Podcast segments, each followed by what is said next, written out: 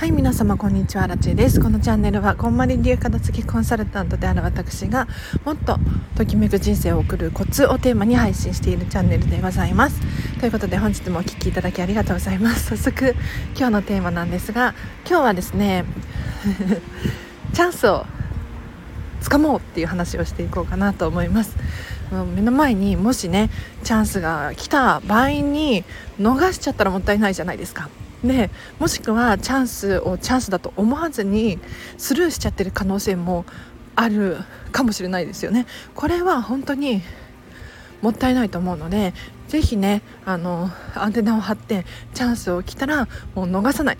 うん、この方法について話をしていこうと思います。でこれについて話すにあたって皆さんご存知かもしれないけれどシンデレラがめちゃめちゃめちゃめちゃいいです。いい話です。ご存知かもしれないんですけれどシンデレラってね、えーと、一見こう王子様にが現れて 突然ね。でフェアリーもゴッドマザーの魔法でちゃんと今までママとかお姉さん方にいじめられてたんだけれど突然おじ様と結婚してハッピーエンドみたいなそういうストーリーのように見えるかもしれないんですが実は実はそうじゃなくってあのシンデレラで注目するべきポイントはシンデレラの日々の行いですよね。うん、例えば 動物たちにも優しいとかあとは日々ね毎日のように家事をやっているとかお掃除お洗濯をしているとかあの姿なんですよ。でおそらくなんですけれどシンデレラの、えーとお姉様方ママの様子から見て結構裕福な家庭だと思うんですよね。なので そうなのであのくらい裕福な家庭であれば別に自分がお掃除する必要ないし自分がお料理を作る必要もないはずにもかかわらずシンデレラはさせられてたんですよ。それを。で何が起こったかっていうと要するにお姉さん方はおそらく家事できないです。でおそらくあのくらいの階級の人たちの女性はみんな家事ができないんじゃなかろうかと推測することができますよね。だけれど唯一シンデレラだけが家事ができたんですよ。わかりますか？それをおそらく王子様は見抜いたんじゃないかろうかと私は思うんです。で何が言いたいのかっていうと日々の努力が大切で日々何をやっているのかうん、王子様が現れないからといって気を抜いてたらダメですよね。気を抜いてたらダメなんですよ、えーと、自分がその王子様にふさわしい行いを日々日頃から行動しておかなければならない。で最近私も知ったんですけれどもこれめちゃめちゃあの利用させていただいてるんですが平税っていう言葉があって平税です。平らに生きるって書くんですけれど日々の行いがとっさの時に出てしまうので例えば物を足で ちょちょってやってるとかえっとポイって放り投げたりとかしているっていうのはちょっとした瞬間に出てしまうんですよ。で私もそんなに育ちがいいわけじゃないからポイってやりたくなる気持ちはあるんだけれど私はもうこんまり流片付けコンサルタントだって思ってぐっと踏みとどまって物は絶対に投げないし丁寧に扱うってもう決めてるんですよ。でそれが日々日々積み重なって平成習慣になっていってとっさの時でもそういう行いができるようになる。うん、なのでぜひシンデレラを見習ってですねもう日々自分が思う理想の姿これを想像して日々行動しましょう。そうするときっととっさに王子様が現れた時も王子様っていうか、うん、チャンスが現れた時 でもきっとそのチャンスをものにできるはずです。うん、で、まあ、こんここからは雑談なんですけれどなんでこんな話をしてるのかっていうとあの人にはキャパシティっていうのがあるんですよ。キャパシティ。うんなんて言ったらいいの？容量？ていうのかな？器の大きさですね 器の大きさ例えば私のこのチャンネルは今450人前後をうろうろしてるんですよフォロワーさんが。でこれはえっとねある時から止まっちゃったんですよね。うん、面白いことに、えーと、日々毎日1人増えたり1人減ったりっていうのをがあるんですけれどでも450人をずっとキープし続けてるんですよフォロワーさんが。でこれは確かキングコング西野さんがおっしゃられていたんですけれどあのポンと跳ね上がる時があるっていうふうにおっしゃられていたことがあってどういうことかっていうと今まではその例えば私の場合450人ここをねずっとキープしてるじゃないですか。なんでこここれ以上増えないのかっていうとこの器だからなんですよ。450人の器だから増えない。でそこから新たに何か違う行動をするとか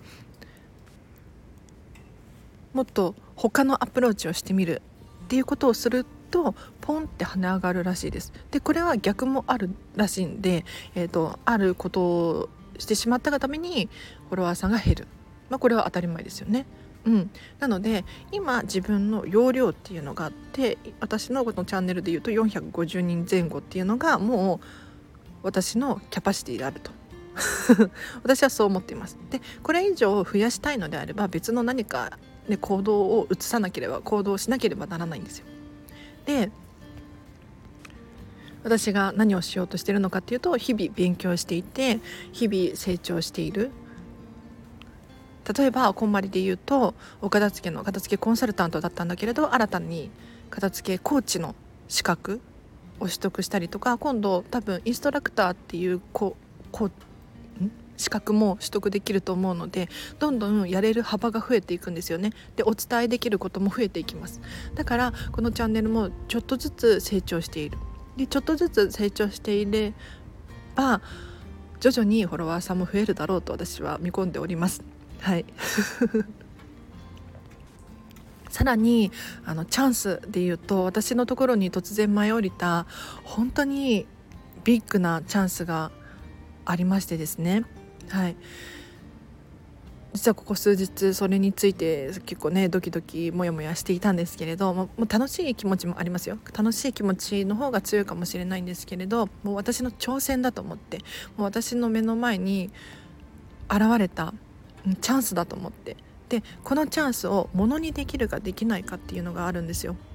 でものにできなかった時は自分の器がそこまでじゃなかったんだなっていう気づきなんですね。だから成長しなければならない。でもしそのチャンスをつかむことができたらあ自分はそこまでいけてたんだっていう確認ができるんですよ。なのでこれは、えっと一見ね難しそうなチャレンジが目の前に現れるとかあるかもしれない。皆さんの人生にもね突然舞い降りたなんだろう一大プロジェクトみたいな。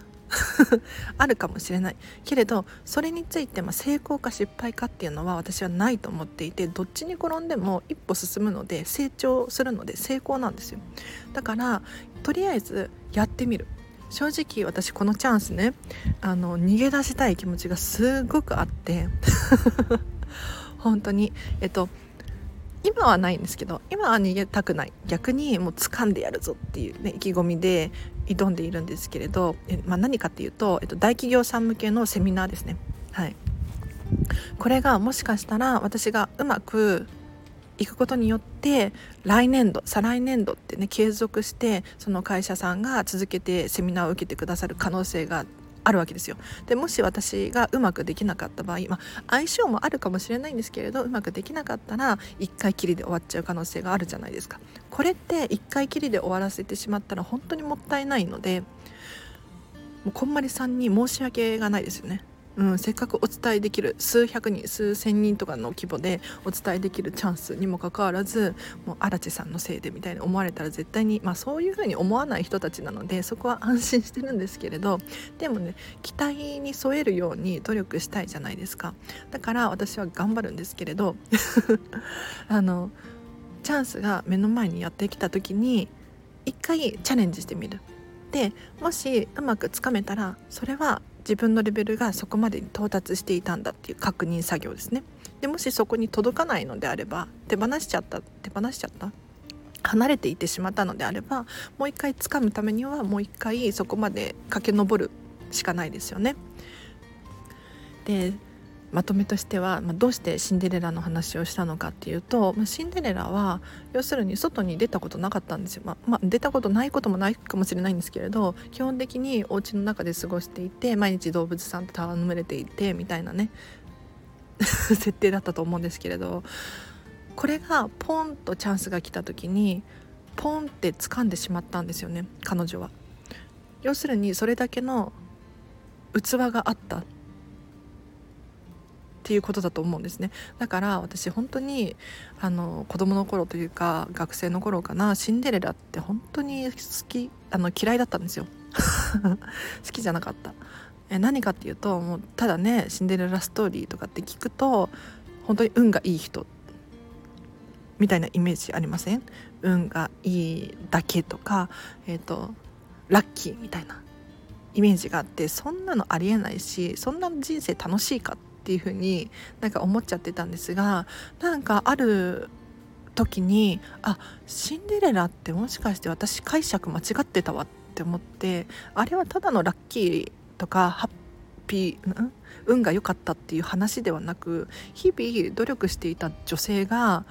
とあるきっかけで外に出てみたら私はそれだけすごかったんだっていう確認作業だったんだなっていう。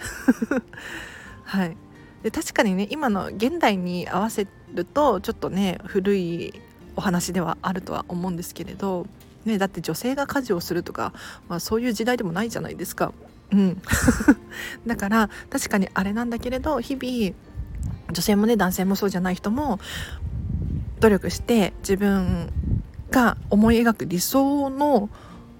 行動を取り続けていればもしかしたらひょんなきっかけでそのチャンスがやってきてでそれを掴み続けることができるかもしれない。これを逃しちゃいけないよっていう話をさせていただきましたがいかがだったでしょうか？大変ね。みんなね。本当に。なんか今までずっと本当になんで私フォロワー増えないんだろうとかうん もうちょっとうまくいかないんだろううまくできないんだろうとかっていうふうに思ってたんだけれどよくよく考えたら自分自身荒地自身が要するにその程度なんだよっていうことに気がついたんですよ。でそこからここからね抜け出すためにはもっとやらなければならないことがあるよねっていうお話なんでございますよ。うん、なので 皆さんももしかしたらなんかつい人って私はもっとできるはずとかもっとすごいとかって思っちゃうじゃないですか、まあ、期待を込めてね思っちゃうんですよ。私もやっぱり特にゲームとかやってると なんでこんな簡単なのもできないのとかねイライラしちゃうんですけれどあの結局技術が追いついていないんですよ。自分自身の。うん、でちょっと黒あらちかもしれないんですけれどそこに気がつけるともうちょっと頑張ろうかなとかうん、思えるのでであのねチャンスっていうのは本当にいつやってくるか分かんないんですよね。で途中で諦めたくなる気持ちも分かりますよ、うん、なんか私もこんまり流片付きコンサルタントもうすぐ1年経つんですけれどもうすぐ1年だよ。でまだ1年なのか。まだ1年か。もうもう3年くらいやってるつもりでいたかもしれないけど。そうだね。うん。1年しか経ってないんですよねまだ。うんで1年こっきりでぽっきり頑張ったってみんな他のみんなはもっと長く続けてる人もいらっしゃるし他のね事業をやられている方もいるわけですからそんな1年で軌道に乗る